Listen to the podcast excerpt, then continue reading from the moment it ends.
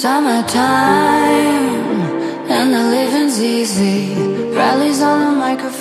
čo je vo vzťahu super? Keď dvaja ľudia majú vedomie o svojej nezávislosti a aj napriek tomu majú v sebe dôveru.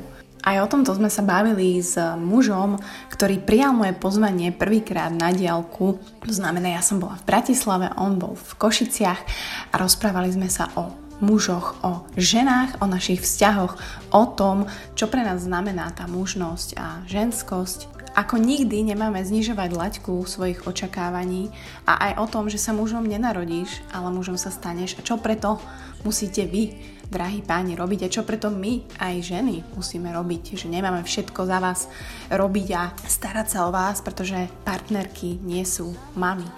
Takže moje pozvanie prijal skvelý Peter Podlesný, ktorý je okrem toho, že je tréner, tak je aj zakladateľom úspešného web magazínu a podcastu, ktorý som ja prvýkrát počúvala, Mužom.sk. No a posúďte sami, pretože táto časť vo mne zanechala naozaj niečo, možno to, čo hľadám vo filmoch, to, čo hľadám v knižkách, taký ten pocit, nad ktorým sa zamýšľaš ešte týždeň a analyzuješ to. Takže som veľmi rada, že si náš spoločný podcast teraz pustíte. Ďakujem veľmi pekne za každý jeden share, pretože to je pre mňa dôležité, za to, že to počúvate na iPhone-och, na aplikácii Apple Podcast, že mi dáte tie hviezdičky, pretože ja sa tak počúvam v rebríčku hore a tak ma vidí viacej ľudí. Každý jeden share na Instagrame ja vidím, odpíšem, ďakujem, len je toho naozaj veľa, takže ak som niekoho niekedy vynechala, ospravedlňujem sa, ale cením si všetko, pretože práve to šírenie na tom Instagrame mne dáva novú energiu, nové baterky, že to naozaj sa oplatí robiť, že to mám robiť, že to máte radi a že sa vám to dobre počúva. Takže ďakujem ešte raz za support Buca Talks, vy ste vlastne taký môj marketingový nástroj. No a poďme teraz už na tú časť, ktorá je jedna z mojich fakt najobľúbenejších. Dobre, tak môžeme začať, nechcem ťa zase zdržovať, aby si sa mohol venovať manželke a rodine v nedeľu večer. Už to spať? Každopádne, vítam vás v Buca Talks a vítam Buca Talks aj prvého človeka, s ktorým nahrávam takto na diaľku, ktorý sa pripojil a dal mi šancu to vôbec vyskúšať a je to vlastne môj kolega z tejto branže, povedzme to tak, Peťo Podlesný. Peťo, čau. Čau, ahoj.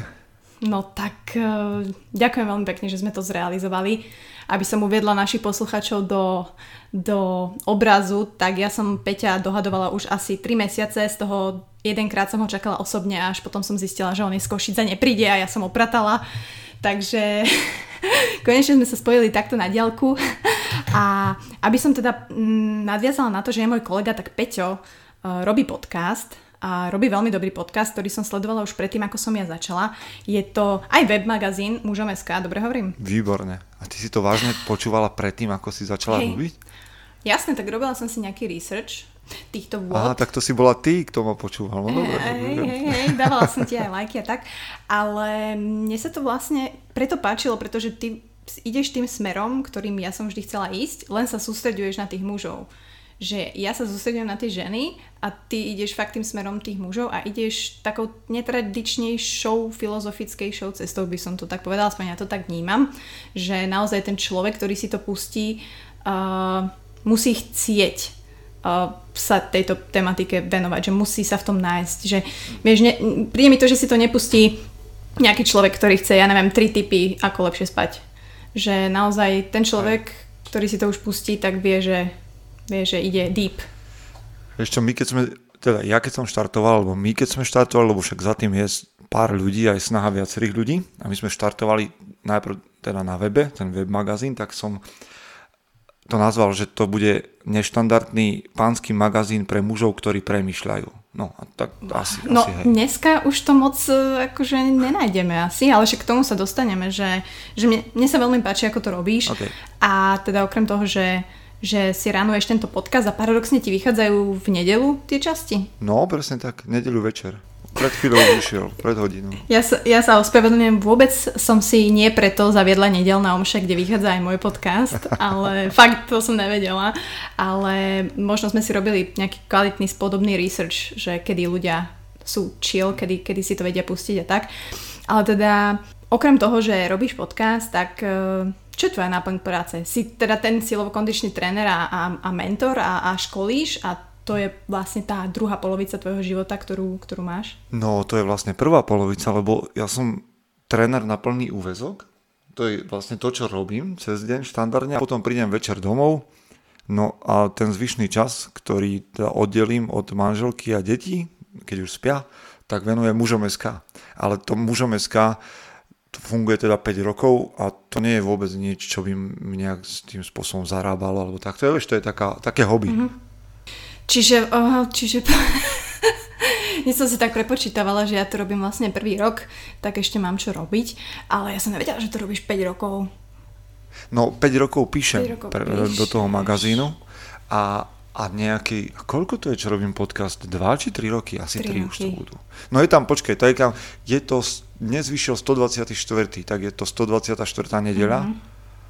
A ešte pomedzi to vyšli nejaké také špeciály a podobne, ale tak 124 nediel je neviem koľko ich času. No ja si to tiež musím prepočítať. Každopádne, okrem tých nediel, ty tam máš aj iné formáty. Je tam nejaké 2-3 rôzne. Dobrá, si dobrá. Ono to časom teda sa k tomu pridala taká, že pravidelná dávka. Áno.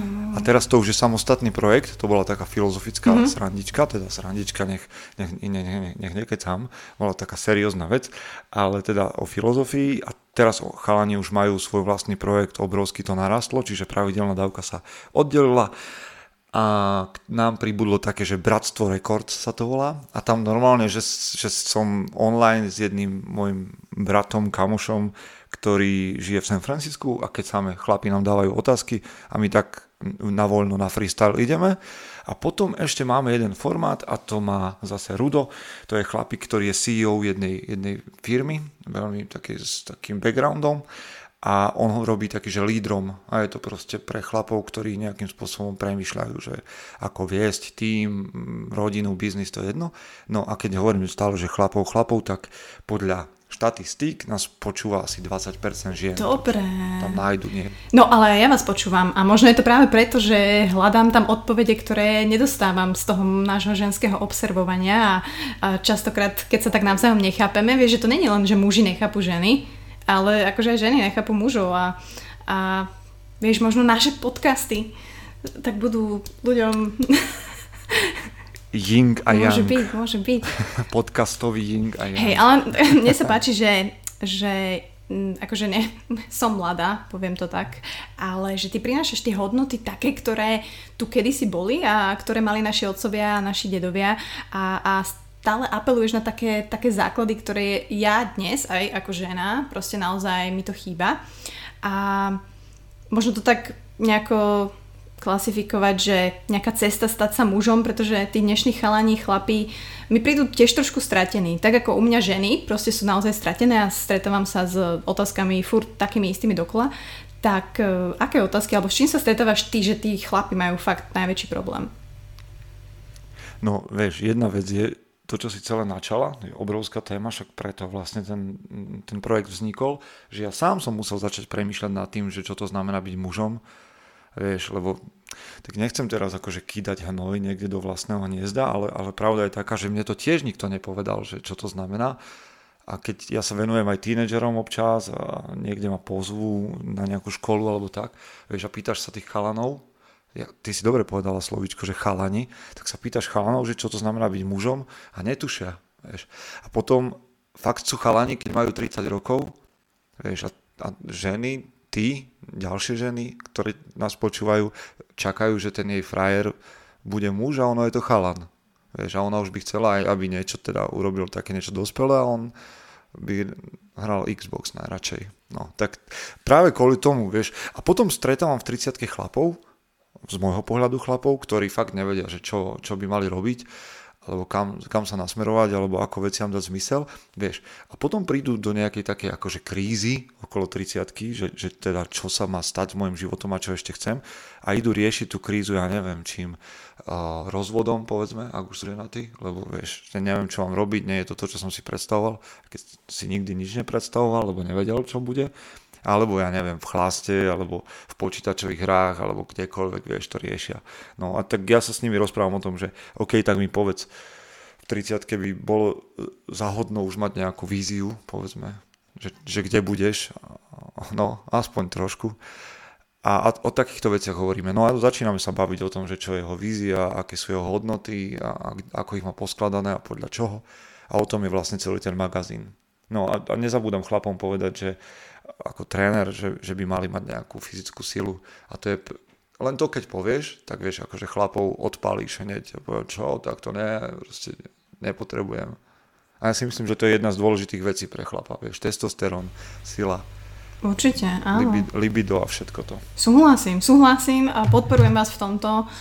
My ženy to naozaj ako potrebujeme tiež. A mne to príde tak, že muži nejako, nehovorím, že muži prestávajú byť mužmi, zase, tiež si nechcem na moje hniezdočko kýdať, že ženy prestávajú byť ženami, ale ja to vnímam zase z môjho pohľadu, že ja tiež sa častokrát stávam do pozície takej už nie tradičnej ženy, že proste riešim, že som moc samostatná, ako by som to povedala. Bo tá emancipácia, to je také slovo, neviem, nemám ho moc rada, ale vieš, čo myslím. Hej, akože vieš čo, ja to poviem tak, že ono je to o hľadaní v prvom rade, lebo zase sa znesie kopa hejtu na to, čo ja v živote som nehovoril a nerobil, že teda akože idem teraz nejakú nadvládu mužov a podobné srandy. Patriarchát. Hej, patriarchát. Aj keď teda ja posledný týždeň rozmýšľam nad tým slovom, že čo to znamená patriarcha, ešte o tom neviem, nikam som nedošiel, ale teda myslím si, že nejaká kríza tu momentálne je, ale to, čo je problém, lebo ja nejdem povedať, že aký je dokonalý muž, alebo aká je dokonalá žena. Ja nemám rád nejaké stereotypy, ja mám rád archetypy, vieš, ja mám rád niečo, premýšľam nad tým, že čo to znamená byť ženou, kam sme, ako sme si to tu odovzdali a ako tomu dnes rozumieme. A rovnako tak ma zaujíma, čo to znamená byť mužom dnes v 21. storočí. Nejaké veci to musí znamenať, aby sme... A nepoviem ti, že tak chlap budeš vtedy, keď. Môžem ti povedať, že ja som prišiel na tieto veci, toto funguje chlapom okolo mňa. Ak máš dojem, že tu by si sa niekde našiel, tak poď skúsiť, čo robím ja. A mnohým mužom to dá sa, zmysel dáva. Čiže robíme Mužom.sk práve preto. No, ale čo hovorím, čo je najväčší problém, podľa mňa dnes, je pasivita. A tu sa to presne láme, že muži sú pasívni, lebo nevedia, čo by mali robiť. A keďže ženy sú prirodzene akčné a majú v sebe ochranársky pút a vedia, že si keď teraz niečo nespravím, tak mi všetko, celý dom, rodina, všetko spadne na hlavu, tak kašlem na to, že on leží na gauči, urobím, čo by mal urobiť on. A to je, vieš, a teraz na vás, z môjho pohľadu, keď ja nerad hovorím o ženách, lebo nikdy som žena nebol, ale z môjho pohľadu je zrazu veľké umenie byť ženou, ak máš prevziať aj tie mužové veci, alebo to, čo od neho čakáš, zoberieš na svoje plecia, lebo on je pasívny, a ešte si chceš zachovať aj to svoje ženské premýšľanie. Čiže najväčší, ja hovorím, že pasivita je rakovinou mužovej duše. To je niečo, čo muža rozožerie a žena musí zobrať tie veci na svoje ramena a to je škoda. No ale tak robíme chyby samozrejme aj ženy, tak potom u ženy je chyba čo? Prílišná aktivita a rakovinou je aktivita. Vieš, to nemôžeš tak... Dobrá otázka, ale no, keď sa ma minule ma niekde zavolali ženy na nejaké stretnutie, že poď nám porozprávať o mužoch. No tak som došiel celý taký upotený, že čo tam. Ale nakoniec som teda, keď sa ma pýtala nejaká pani, že čo má robiť so svojím manželom, že to je presne on, tak že ona mu teda pošle moje články a som povedal, že tak to nerobte určite. Lebo však to je najhoršie, čo môže žena spraviť, že povedať, že pozri tam, on tak, ten chlap, dobre, a ty by si tiež mal tak, ale ja väčšinou hovorím ženám, že no presne, že ak chceš, aby tvoj muž niečo robil, tak to prestaň robiť ty. To si zapíšem, počkaj. To je... No lebo jasné. Keď mu to zoberieš, tak to proste nemusí robiť. Ale vieš, ja teraz sa postavím do tej úlohy chlapa, toho štandardného, pasívneho, že no keď mi budeš hovoriť, že ja neviem, mám opraviť kohútik, ja som si vymyslel takú klasickú situáciu a ja to neurobím a urobíš to ty, na chvíľu budeš mlčať, budeš naštvaná a potom ťa to prejde, tak si poviem, no však čo? Tak okej, však si nič nepovedala, spravila si to, je to hotové a dobre, čo? Kde je problém? Však sme rovnocenní, rovnoprávni, opravila si to ty a hotovo. Ale ja viem, že, ani teraz to nechcem nejak zovšeobecňovať, ale viem, že v mnohých ženách je, že proste chcú, aby muž zabezpečoval nejaký pocit istoty a nejaký background a nejaké bezpečie a toto je jedna z vecí.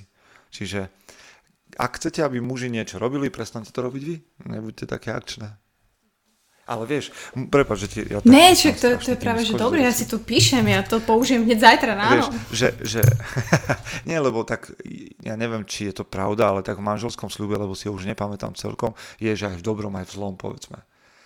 A mám pocit, že keď ženy majú také akože, že prichádza niečo zlé, tak nechcú byť v tom. Vieš, že z toho boja. A ja hovorím ženám, že nechajte si padnúť normálne, že strechu na hlavu. A vydržte to pri tom mužovi aj v zlom. Lebo on sa zmobilizuje práve vtedy, keď vám veci budú padať na hlavu. Ak nie, tak ste pri zlom mužovi. A nie je to muž, ale dieťa. To si pekne povedala, lebo ja som, nehovorím, že som ťa stalkovala a keď to môžem použiť, videla som niekde, že dal si také zhrnutie toho, že ženy sa posunuli dopredu a že muži niekde ostali v nejakom stredoveku. Vnímaš to stále tak? Alebo prečo to tak vnímaš? No, ja si myslím, že 20. storočie bolo úplne skvelé pre ženy. Aj keď teda to slovičko emancipácia znamená veľa vecí, ale myslím, že to bolo super, že ženy v istej chvíli pochopili, že je čas, aby do toho dupli. Hej, prišli sufražetky a proste vydúpali právo voliť a všetky tieto záležitosti. Samozrejme ešte je kde sa posúvať, ale jednoducho ženy išli z 0 na 100. Hej, povedzme to tak, nejak obrazne. Ale muži nejakým spôsobom, mám pocit, že zabudli ako keby sa chopiť nejakých opratov, v zmysle, že prišlo 20. storočie, 21. storočie, veci sa zmenili, muži z takej tej klasickej manuálnej roboty museli vypadnúť do mesta, obliekli si obleky, ale jednoducho nepochopili, aká je ich úloha. Odišli, ja neviem, z rodín, už nie sú otcovia, alebo však som odrobil 10 hodín alebo 8 hodín v biznise, tak mám právo oddychovať. Hej. X veci. No jednoducho, ja niekedy hovorím, že sme ako keby lovci a zberači medzi mrakodrapmi a že tak sa tu dívame okolo seba, že no dobre, ale že čo mám urobiť teraz tu? Viem, že mám ísť na pás robiť, alebo že budem manažovať nejaký systém 0 a 1, čo mi vôbec nič nehovorí. Je to niekde vo virtuálnom svete a neviem, čo mám robiť.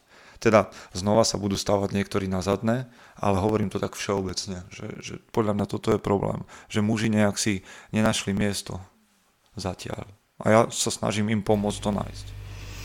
Ono, mne to príde tým, že ja vlastne komunikujem s tými ženami, že všetko, čo si toto hovoril, tak ono to platí z časti aj u nás, že tie ženy tiež my hľadáme to miesto a paradoxne, keď vo veľa veciach nahradzame vás, tak sme na zlom mieste. Tým pádom vlastne ono je to podobné, že nie sme na tom našom mieste, kde by sme mali byť.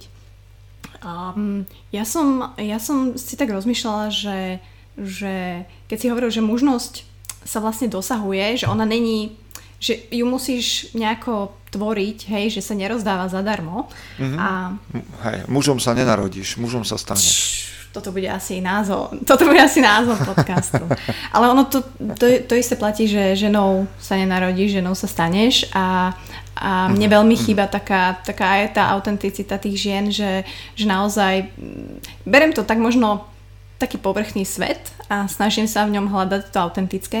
A či už je to u žien alebo u mužov, pretože mi to proste chýba. A keď to vidím, tak ja normálne to, ja som jak lovec. Akože to nehovorím teraz, že idem potom. Mm-hmm. Ale reálne, ja keď to v tých ľuďoch uvidím a mne sa to stáva, že to nie je často, lebo naozaj tí ľudia proste sú, akí sú, tak ja to normálne vyhľadávam a už ako keby niekedy som až obsessed, že toho človeka si chcem nejako udržať v mojom okolí. No vieš čo, Ale to je presne to, že my sa tvárime, že akože to sú také, občas sa s tým stretnem s takým pohrdaním alebo s výsmechom, že no to sú také práve keď je to, že mužom a maskulinita a feminita, že už sme ďalej a že máme 21. storočie. Ale keď stretneš ženu alebo muža, z ktorého to vyžaruje, tá mužnosť, tá ženskosť, tak to proste cítiš a ten človek proste na teba zapôsobí. Tak môžete tu volať aj, ja neviem, aké práve kepúdy a čo, ale ja som za nich rád. A teraz ti poviem, že, a to mi povedz ty vlastne, keď už, vieš, teraz preberiem tú rolu podcastovú. Dvaja podcastery. Áno, že, a ja to opakujem, sorry, keď to počujete milióntykrát, že ja mám možno na to skreslený pohľad. Ale na svojich prednáškach hovorím, že ženy to majú tak nejak jasne stanovené. Že proste okolo 12. roku, proste keď dostaneš prvýkrát menštruáciu, tak ja neviem, ako to prebieha, ale niekto ti povie v tej chvíli, alebo by mal ti niekto povedať, že no sa stáva ženou. Hej, a že to je ten míľnik. Hej. A viem si predstaviť, že by aj naša kultúra mohla mať toto nejako niečo zahambujúce, niekde proste skryté, čo si prežiješ v detskej izbe, ale že by to mohlo byť niečo, kde sa ženy stretnú a proste ti odovzdajú čosi. Ale že vieš, v tom istom veku, v 12 rokoch, tak čo dostane chlapec, keď dievča dostane menštruáciu? Chlapec dostane PlayStation. Si vezmi, že aký to je rozdielný odkaz, že stávaš sa ženou a ty si decko, ty sa hraj ďalej. A potom sa čudujeme, že proste, že dievčatá sú ďalej mentálne. No isté, keď od 12 rokov si musíš prechádzať biologicky samozrejme niečím ťažším alebo takým akože zvláštnym, ale okrem toho zrazu na teba začnú klásť ľudia, sa začnú na teba pozerať inak. No. Ale je to tak? Teda ja som nikdy túto skúsenosť neprešiel. Vieš čo, paradoxne inak, keď už sa bavíme o mojej menštruácii, tak... Okay, sorry. Vieš, ale nie, ja som to mala tu tak. Sú. To je tá sranda, že ja som o tom nikomu nepovedala, že to je podľa mňa veľmi časté, že ja som naozaj to dlhé mesiace tajila napríklad, lebo som sa za to kvázi hanbila a nevysvetlil mi niekto, akože jasné, mamina, tak kedy si mi hovorili, že ak to príde, tak to znamená, že už budeš a tak, ale keď to prišlo, ja som nebola schopná nejako o tom hovoriť, nevedela som, čo sa deje a tak ďalej. Ja som možno špecifický prípad, lebo ja som bola veľmi škaredé dievča. Naozaj ako.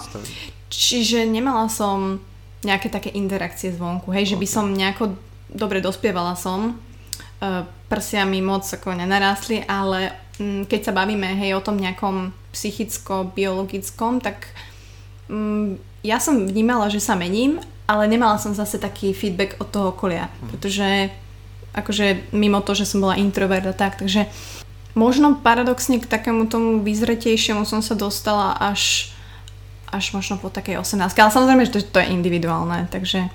Hej, no ja len, ako samozrejme, ja veľakrát akože sa pohybujem v rovine takých ideálov a ono, vieš, po celom svete máme také, že iniciačné rituály, samozrejme, veľa z nich sú barbarské, divoké veci, kmeňové a tak ďalej, ale to, že sú po celom svete, nám hovorí o tom, že taká potreba v ľuďoch toho iniciačného momentu, toho kroku z detstva do dospelosti tu je. Hej, že proste to sme si neodovzdali, to vzniklo na mnohých miestach paralelne. Predpokladám, no možno ma niekto opraví, ale ja si myslím, že dnes by sa to hodilo.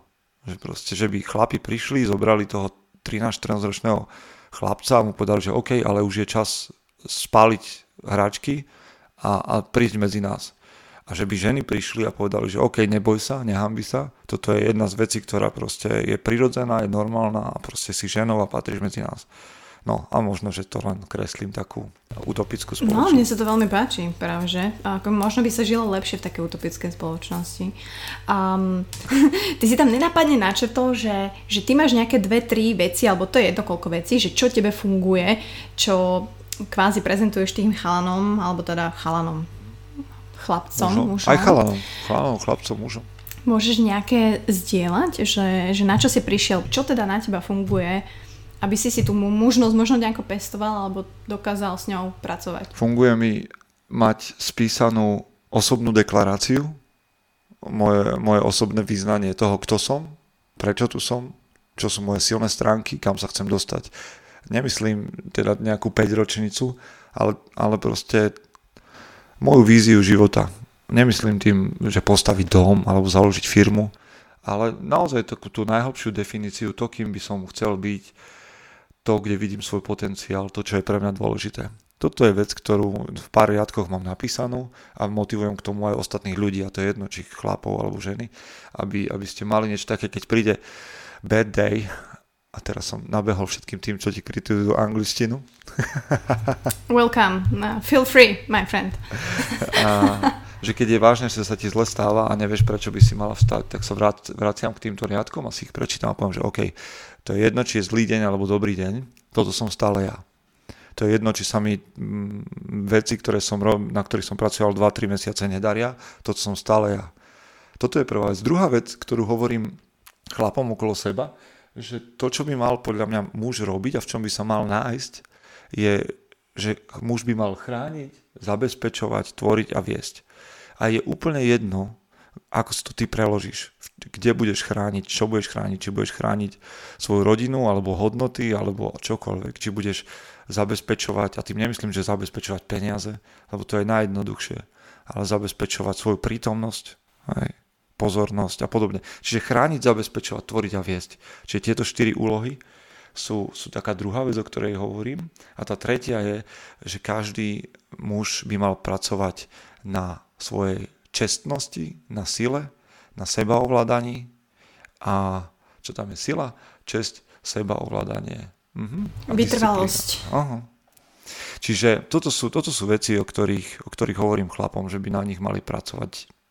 A mne to funguje. A o tom im hovoríš so sekerou? Niekedy im o tom hovorím aj so sekerou, lebo my máme radi príbehy, vieš.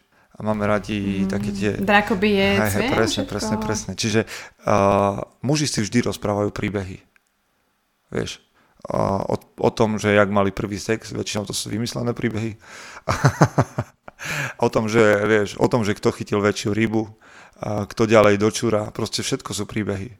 A väčšinou sa radi predbiehame v tých príbehoch. Takže ja rozprávam mužom v príbehoch a občas zoberiem sekeru, občas nôž a občas zoberiem, ja neviem, knihu a proste rozprávame. Mňa by inak zaujímalo, že ako vyzerá také fakt, že stretnutie mužov, lebo ja, vieš, my ženy, to je jak z tých filmov, že určite to není jak v tých filmoch, že ženy sa stretnú, vieš, my si hovoríme fakt, že všetko, ale to je pravda inak. Týmto deklarujem, že naozaj si hovoríme veľmi všetko, takže vieme všetky detaily, ale že jak prebieha to stretnutie mužov, že keď ty sa stretneš s kamošmi, alebo teda s tou svojou skupinkou vlkov, tak...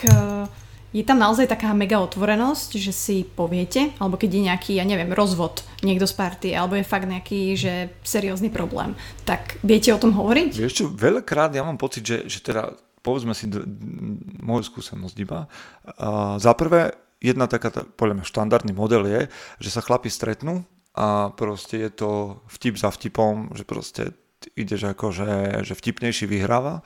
A je to také akože predbiehanie sa. Samozrejme, znova je to o príbehoch, o predbiehaní sa, o takom akože testosterone, že kto si s koho robí srandu, ale všetko to je v rámci normy. Hej. Čiže všetky tie prezývky, náražky a proste záležitosti. Ale častokrát po takomto stretnutí prídeš domov, môže trvať 3-4 hodiny a nevieš, o čom to bolo. Vlastne môžeš na to povedať, že OK, asi bolo dobre, ale neviem celkom, o čom sme hovorili.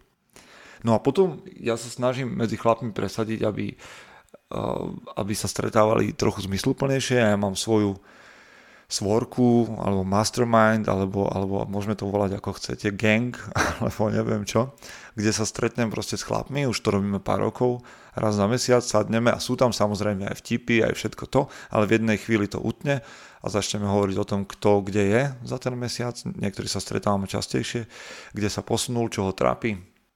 A potom si nahodíme tému. Normálne máme, že tému, o ktorej sa chceme rozprávať. Vieš, povieme, že chlapi, OK, poďme sa baviť o tom, že ako zvládate nejakú sebadisciplínu. A poďme sa baviť o tom, že kto ste na tom ako.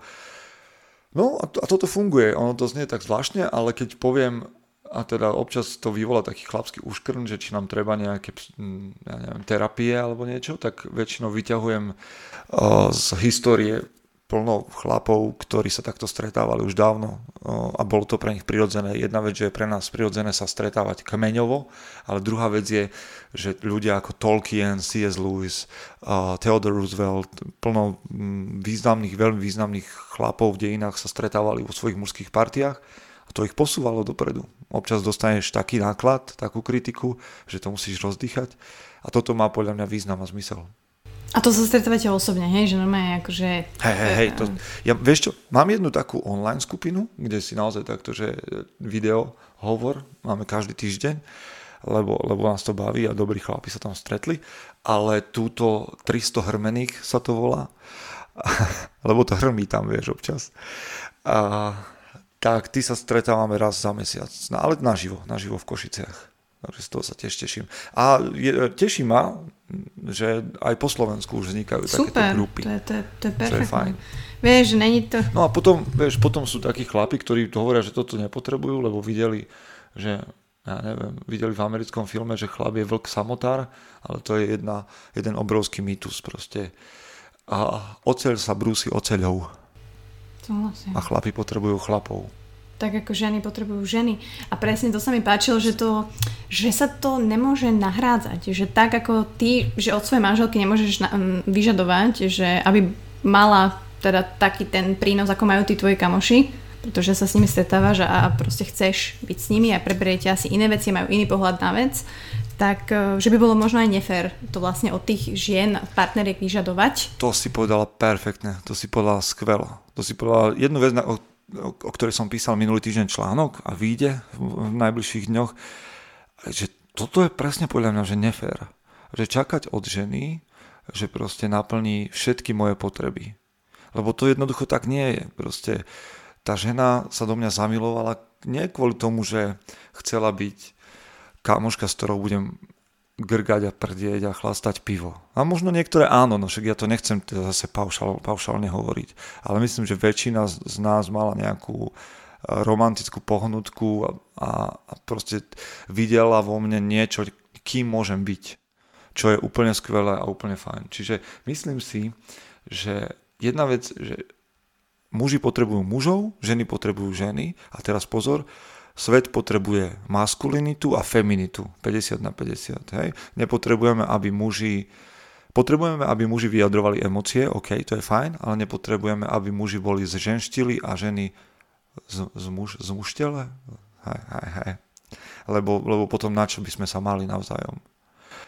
No a ďalšia vec, ktorú určite nepotrebujeme, a to sa deje inak najčastejšie, a chlapi musia pochopiť, že tvoja partnerka nie je tvoja mama. Hej. To znamená, že nemáš pred ňou fňukať, aký je život voči tebe nespravodlivý. Lebo ona si ťa kvôli tomu nebrala, nechcela s tebou žiť kvôli tomu, že budeš plakať o tom, že aké to je strašné, aký ty si chudák. Ona nechce byť s chudákom, ona chce byť s chlapom, ktorý stojí za to. Presne, toto je až podozrivé. Som minula riešila takú debatu, že diagnóza mama-syn a že ako náhle sa v tom vzťahu stane toto, tak sa to rúti do záhuby, pretože to nie je prírodzené a cíti to, prvotne to cíti tá žena, pretože tam je to vždy u tej ženy, len je otázka, že dá sa z toho dostať? Že dá sa to opäť... No, vezmi si ten hororový scenár, že proste chlap žije do 30-ky doma, lebo však je mu dobre, mama sa stará a potom sa rozhodne, že teda ide do nejakého vzťahu s tou ženou, ktorá teda si vydýchne, že konečne sa rozhýbal, ok, začnú žiť spolu a on vlastne len vymenil ten mama hotel za servis, ktorý mu dávala mama, akurát, že má ako bonus sex. Hej. Čiže, a to je desivé pre mňa, že vlastne však ty potrebuješ mamu, s ktorou môžeš mať sex. To je úplne to je že zlo.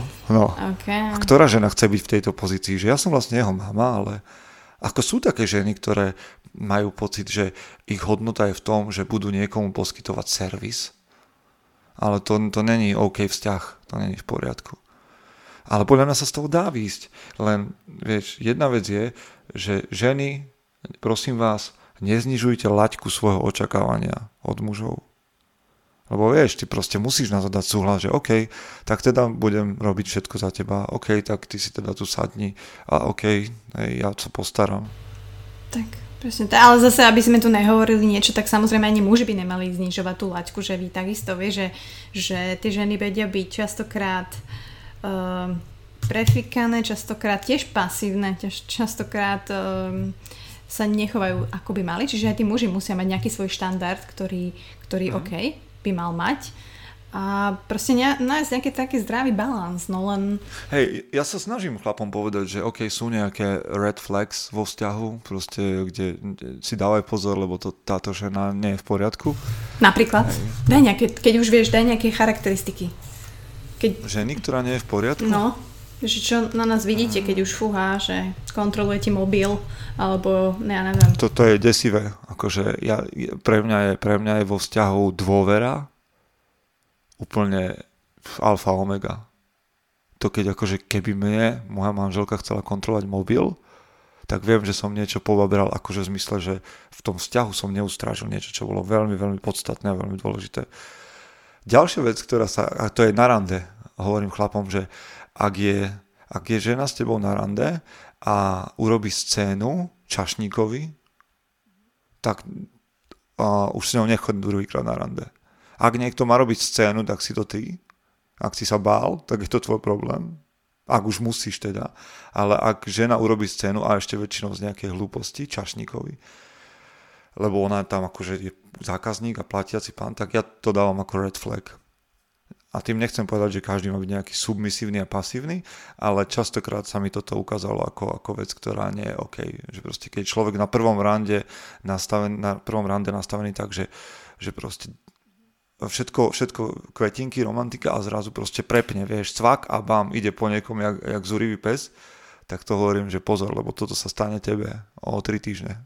Napríklad. Vieš čo, keď tak opačne to mám povedať, tak som nad tým rozmýšľala, že ani ti neviem, ale možno mňa zaujíma taký ten awkward moment, respektíve, ok, chlap by mal zabezpečiť tak ďalej, ale tá otázka platenia je u mňa taká zaujímavá, pretože ja poviem to z mojej skúsenosti, ja si žijem v dvoch extrémoch.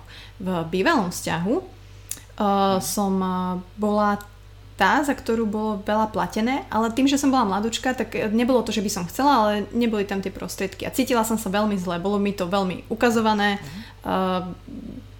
Bola to taká moja slabá stránka, že som proste nedokázala, nemala som tie peniažky v tomto vzťahu, asi som si to preniesla.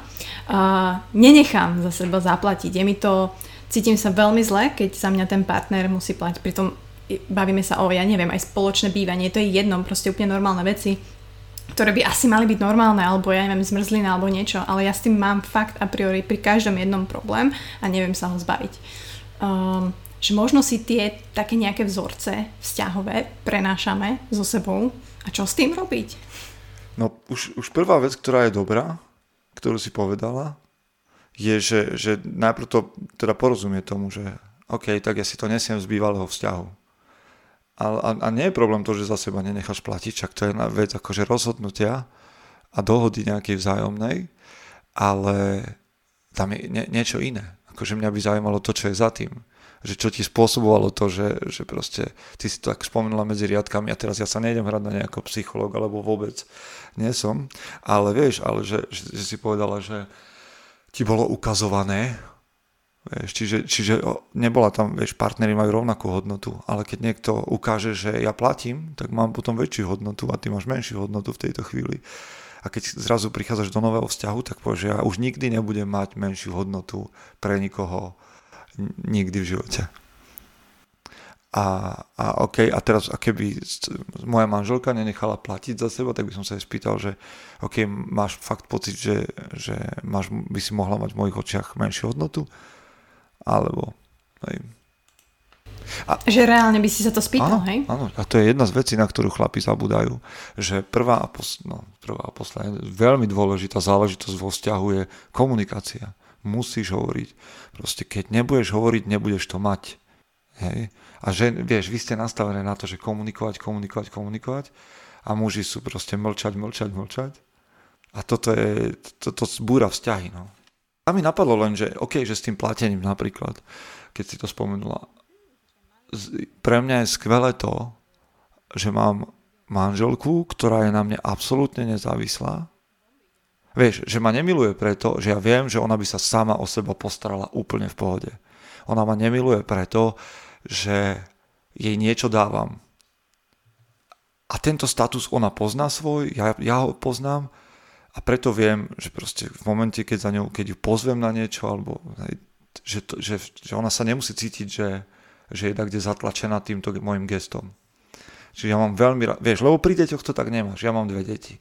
A viem, že, a neviem to celkom teda rozlišiť, prečo ma majú rady. Lebo ich krmím od malička, vieš, bezo mňa by zomreli. Čiže oni sú závislé na mne. Ale moja manželka na mne nie je závislá a predsa sa rozhoduje každý deň so mnou byť. Čiže vo vzťahu je super, keď tí dva ľudia majú vedomie o svojej nezávislosti na sebe vzájomnej a napriek tomu si prejavujú dôveru tým, že napríklad nechajú za seba platiť. Ja ti dôverujem, že ty nezneužiješ to, že som ti to dovolila.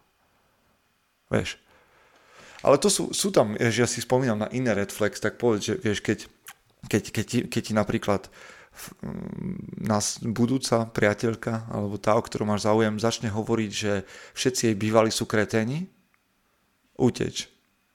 Keď nevieš vystať jej priateľov, uteč. Akože tí bývali, to je zase iná topik, nehovorím, že teraz máš s každým má dobrý vzťah, alebo akýkoľvek. Nie, nemusíš, ale dospelý človek vie, že proste, že chyby robia všetci a mohol to byť samozrejme kreten, ale tak proste urobila si krok, ktorý si nemala urobiť, nemala si s kretenom do vzťahu. Keď sa to už stane, buď taká gentle lady a proste nechaj ho v minulosti. Presne tak, a keď máš, neviem, 10 kretenov, tak možno je chyba niekde inde a nie v tých kretenoch. Presne tak. A to som ja nechcel dámy uraziť. Ja som veľmi, akože aj priama, čo sa týka, že k tebe chodia určite otázky od mužov, mne chodia otázky od žien, aj od mužov. Ale ja som veľmi priama, pretože ten človek to potrebuje počuť a ja berem jemu čas, keď mu to budem hovoriť nejakými omačkami alebo nejakými okolkami. Takže ja som veľmi, veľmi priama. Ja to volám hard love. Hard love. Presne tak. Ja ich mám rada natoľko, že im proste poviem pravdu. Takže tak to mám, tak to budem robiť. K tomu sa to nepáči, tak to nemusí počúvať, nemusím písať, vieš. Takže zavrneme ešte do tej mužnosti, maskulinity, čo sme sa bavili o tom fyzickom, pretože to ma zaujíma. Ja som videla tvoju premenu. Respektíve viem, že si sa obul do seba a vlastne teraz však vlastne si tréner, si kondičný tréner, pôsobíš stále v Radiaktív, dobre hovorím? Tak presne. Aha, čiže venuješ sa aj sebe, venuješ sa svojmu telu a to deklaruješ, že je dôležité, pretože podľa mňa je to dôležité. Tak ako sa muž stará o seba, žena sa má starať o seba a má byť proste spokojná sama so sebou. Si spokojný sám so sebou? Myslím, akože, vieš, že teraz, akože, nehovorím 100%, ale... Že... Vieš čo, som spokojný s tým, že by som... Dnes mám 36 rokov a svoje... Ako no, nemáš narodeniny. Teda, dobre. Nie, rok. Ja mám narodeniny 14. februára. Môže byť.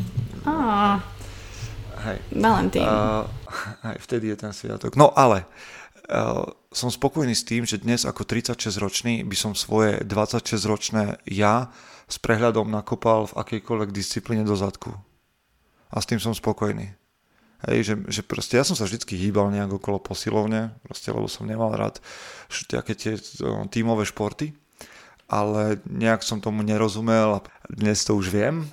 A proste sa v jednej chvíli stalo, že som mal nejakých 100 kg a som mal pocit, že to je akože že to mám hmotu, hej, som to vyžral a už sa mi fakt ťažko aj zohýnalo pri viazaní šnúrok a podobne. No a potom som šiel na prvý Spartan Race, ktorý tu bol na Slovensku, s tým, že teda akú mám skvelú formu, to nebolo ani 8 km, možno 7 a v podstate sa to rovnalo samovražde a keď som dobehol do cieľa, bol som úplne že mŕtvý, mal som tmu pred očami a keď som videl fotky a teda video, keď som videl z toho, čo mi natáčala manželka terajšia už, tak som videl, že tie svaly na mne nejak lietajú moc hore-dole, že to nejak zvláštne sa vlnia tie svaly, tak som si povedal, že je čas nájsť si osobného trénera. A tam začala vlastne tá premena, čo bolo dosť dávno teda už, a nejak mi to zachutilo tomu rozumieť, že prečo sa čo robí. A to bolo vtedy u Radovana Gergela, ktorý teda nesie tú značku a to meno Radiaktív. A nejak sme si padli do oka v zmysle toho sparingového a dnes je zo mňa tréner. Učím sa a stále, je to tvrdá škola, ale učím sa, ako čo funguje a hovorím chlapom, že má zmysel byť silný a má zmysel proste, lebo ty si povedal, že ženy, a to ja kvitujem veľmi, že byť spokojné same so sebou a mužom hovorím, že buďte silní, aby ste boli užitoční. Vieš, proste, vieš, napíše mi chlap, alebo žena mi napíše, že jej muž, že majú 2 deti a jej muž proste nevládze sa s nimi hrať, lebo proste po 3 minútach je udýchaný a ja proste nechcem takéto detstvo pre svoje deti, že sorry, nemôžem sa s vami hrať, lebo nevládzem, hej, po 5 minútach. A čo tie decká, jak to majú spracovať, že otec na nich kašle, alebo že, vieš, mne sa majú sťažovať ženy, že proste ich muži nevládzu pri sexe. Vieš, lebo sú tlstí a proste nemôžu robiť nič. Alebo že proste sa budeš vyhovárať, že ťa v 32 rokoch boli chrbtica alebo platničky. No však, ale súhlas, takže tebe píšu zám, aj nepíšu. To by si sa divil, ale... No to je zvláštne. Ale tak, vieš, teraz vládne internetom taký nový štýl, že byť tučný je OK a čím skôr byť. Wow. Inak to som zaregistroval, lebo ťa vidím na Instagrame, aj kavalíra vidím na Instagrame, a to je vážne? Ja mám asi zle vážne, like na no. Veci. To je vážne, no ale ja som si tak povedala, že už nemá zmysel asi poukazovať na to zlé a ukazovať, vieš, že kto je tá trubica, alebo kto to robí zle a možno to proste len ukazovať, ako sa to dá robiť normálne, lebo... Hej. Počúvaj, keď chceš, aby... ľudia, ja tak hovorím taký obraz, že vieš, že keď chceš, aby ľudia proste horeli, tak musíš pred nimi ty zhorieť do tla. Hej, oni sa proste akože natchnú len tým, že uvidia tvoj život. Ja sa snažím normálne, že toxických ľudí, ktorých ja považujem to za toxických, úplne vygumovať zo svojho života a idem proste príkladom a teda tým, čo nefunguje, ja nehovorím, že som vzor, ale ak to niekoho chytí, tak to je podľa mňa cesta. A ty to robíš dobre aj s kavalierom. Ďakujeme. My vás sledujeme v Radiaktív niektorí. Áno, dobre. Aj my vás sledujeme, nemyslíte si. Ja som sa pripravila na toto všetko.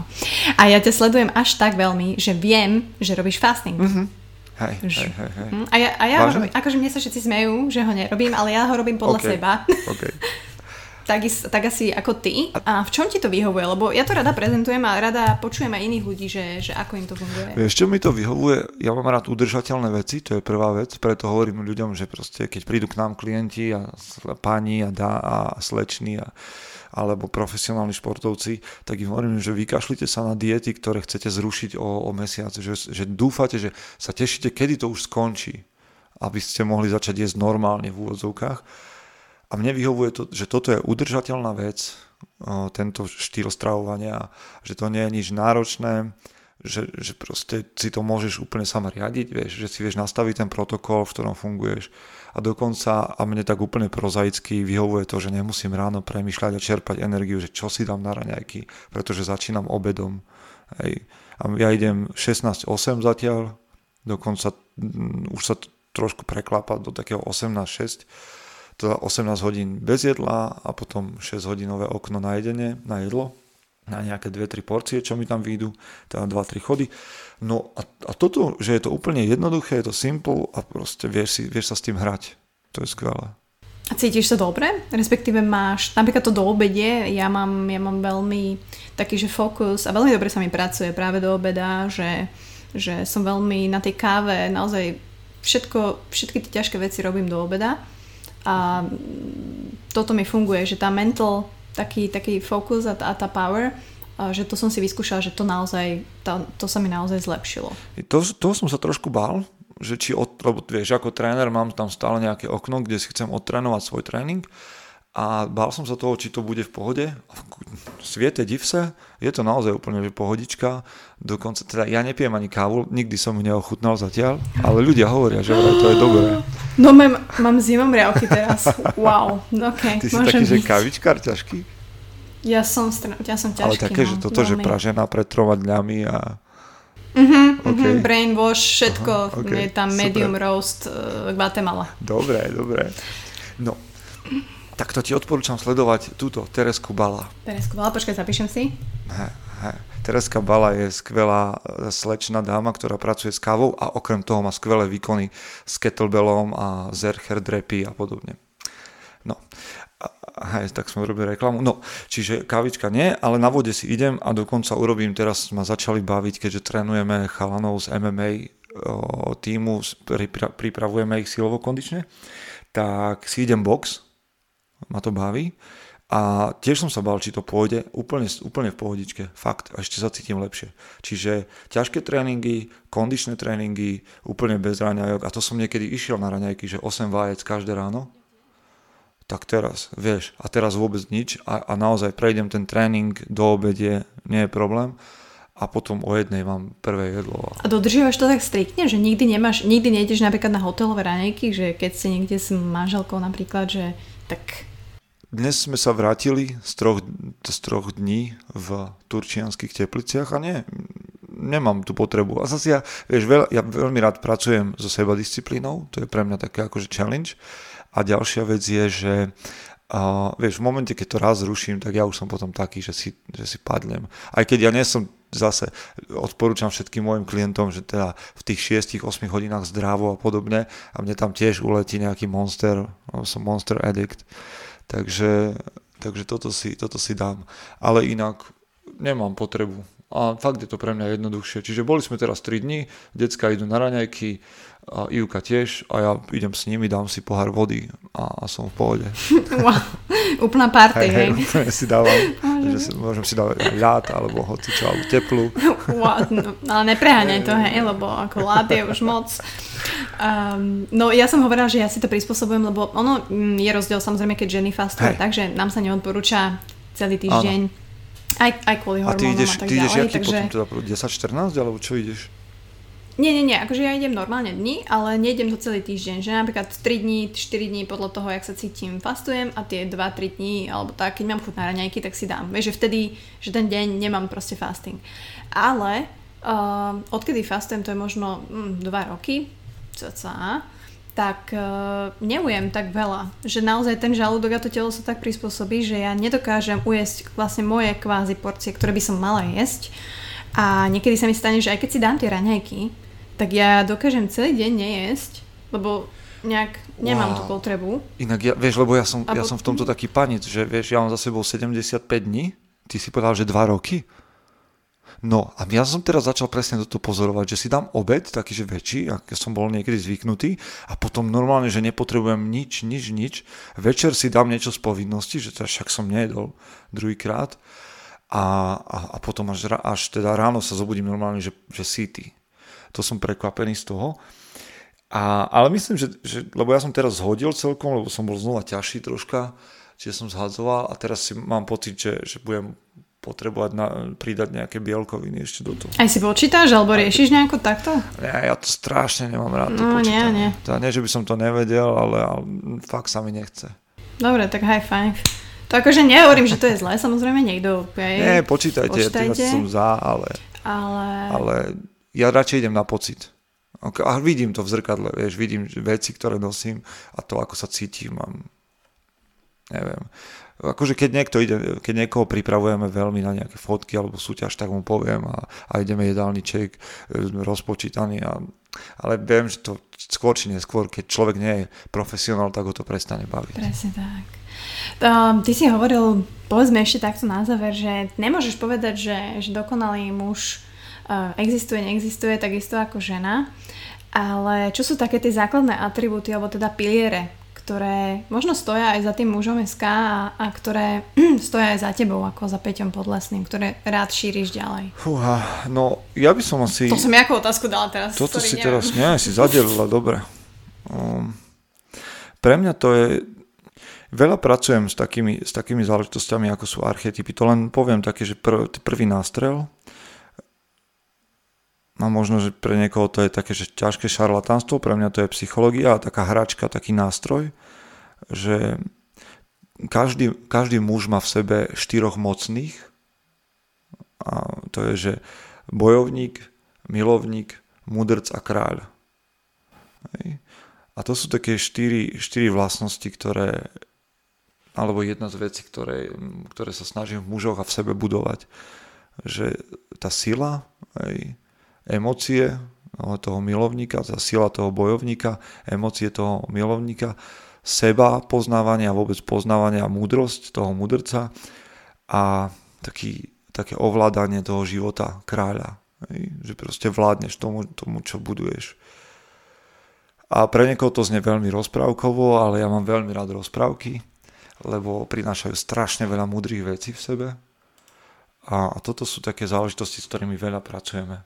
A znova by som sa potom opakoval cez to, čo sme spomenuli skôr, že chrániť, zabezpečovať, tvoriť a viesť a ísť cez disciplínu a byť čestný a mať silu a charakter a všetky tie veci. To je, lebo vieš, na Slovensku existuje viac takýchto ľudí ako som ja, ktorí ti povedia, že ako byť najlepší v posteli, ako byť najlepší na vzťahy, ako nájsť to svoje vnútorné čosi. Ja radšej idem cez disciplínu a charakter. A ktorí chlapi majú podobnú cestu v živote a podobné rozmýšľanie, tak som rád, keď sa pripoja. Disciplína a charakter, to by mohla byť nejaký názov nejakej knihy? Alebo... Nejaká kniha tu možno bude. Ja som inak strašný tá stalker, takže som tak nenápadne hodila rybičku, ale strašne sa mi toto páčilo a možno použijem tieto tvoje piliere na to, aby, ako sa bude volať táto časť, pretože ja som sa na to veľmi, veľmi tešila a chcela som tak načrieť do tvojho sveta a tak ťa spoznať a myslím si, že som presne dostala to, čo som očakala, že som zmyslela, že naozaj takýto si a že taký si.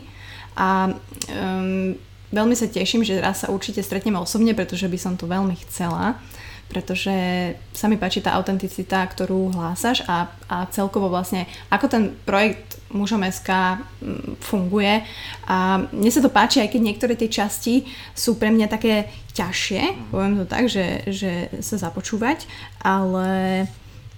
Veľa žien sa ma pýta, že ako to môžem, ako to takto viem, ako vidím tých mužov a tak ďalej a veľakrát som ich odkázala práve na vás, že pretože ja som v ich vodách, ja som infiltrovaná Mužom.sk a vlastne násobám všetky tieto informácie a vzdelávam sa s vami, takže ja ti chcem poďakovať za to, čo robíš, pretože sa mi to veľmi páči a prosím, rob to ďalej a verím, že aj Buca Talks sa bude vyvíjať takým tým správnejším smerom, že naozaj to vzdelávanie, tá edukácia, možno ukazovanie tých základných črt, nielen tých, čo si ty spomenul, ale možno aj ja vytvorím nejaké moje pre ženské, nežnejšie publikum a že sa nám vlastne obom bude takto dariť a budeme sa posúvať. Ja ti ďakujem aj za tvoje slova, aj za to, že si ma pozvala, lebo je to pre mňa veľká česť byť v Buca Talks.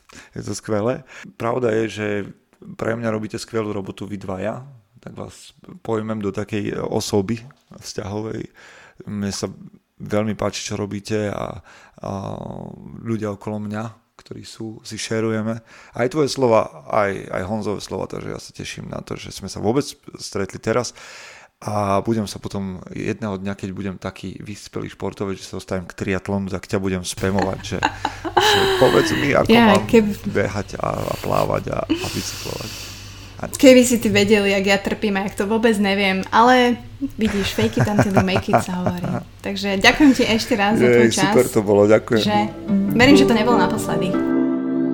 Summertime and the living's easy. Rallies on the microphone with Ross and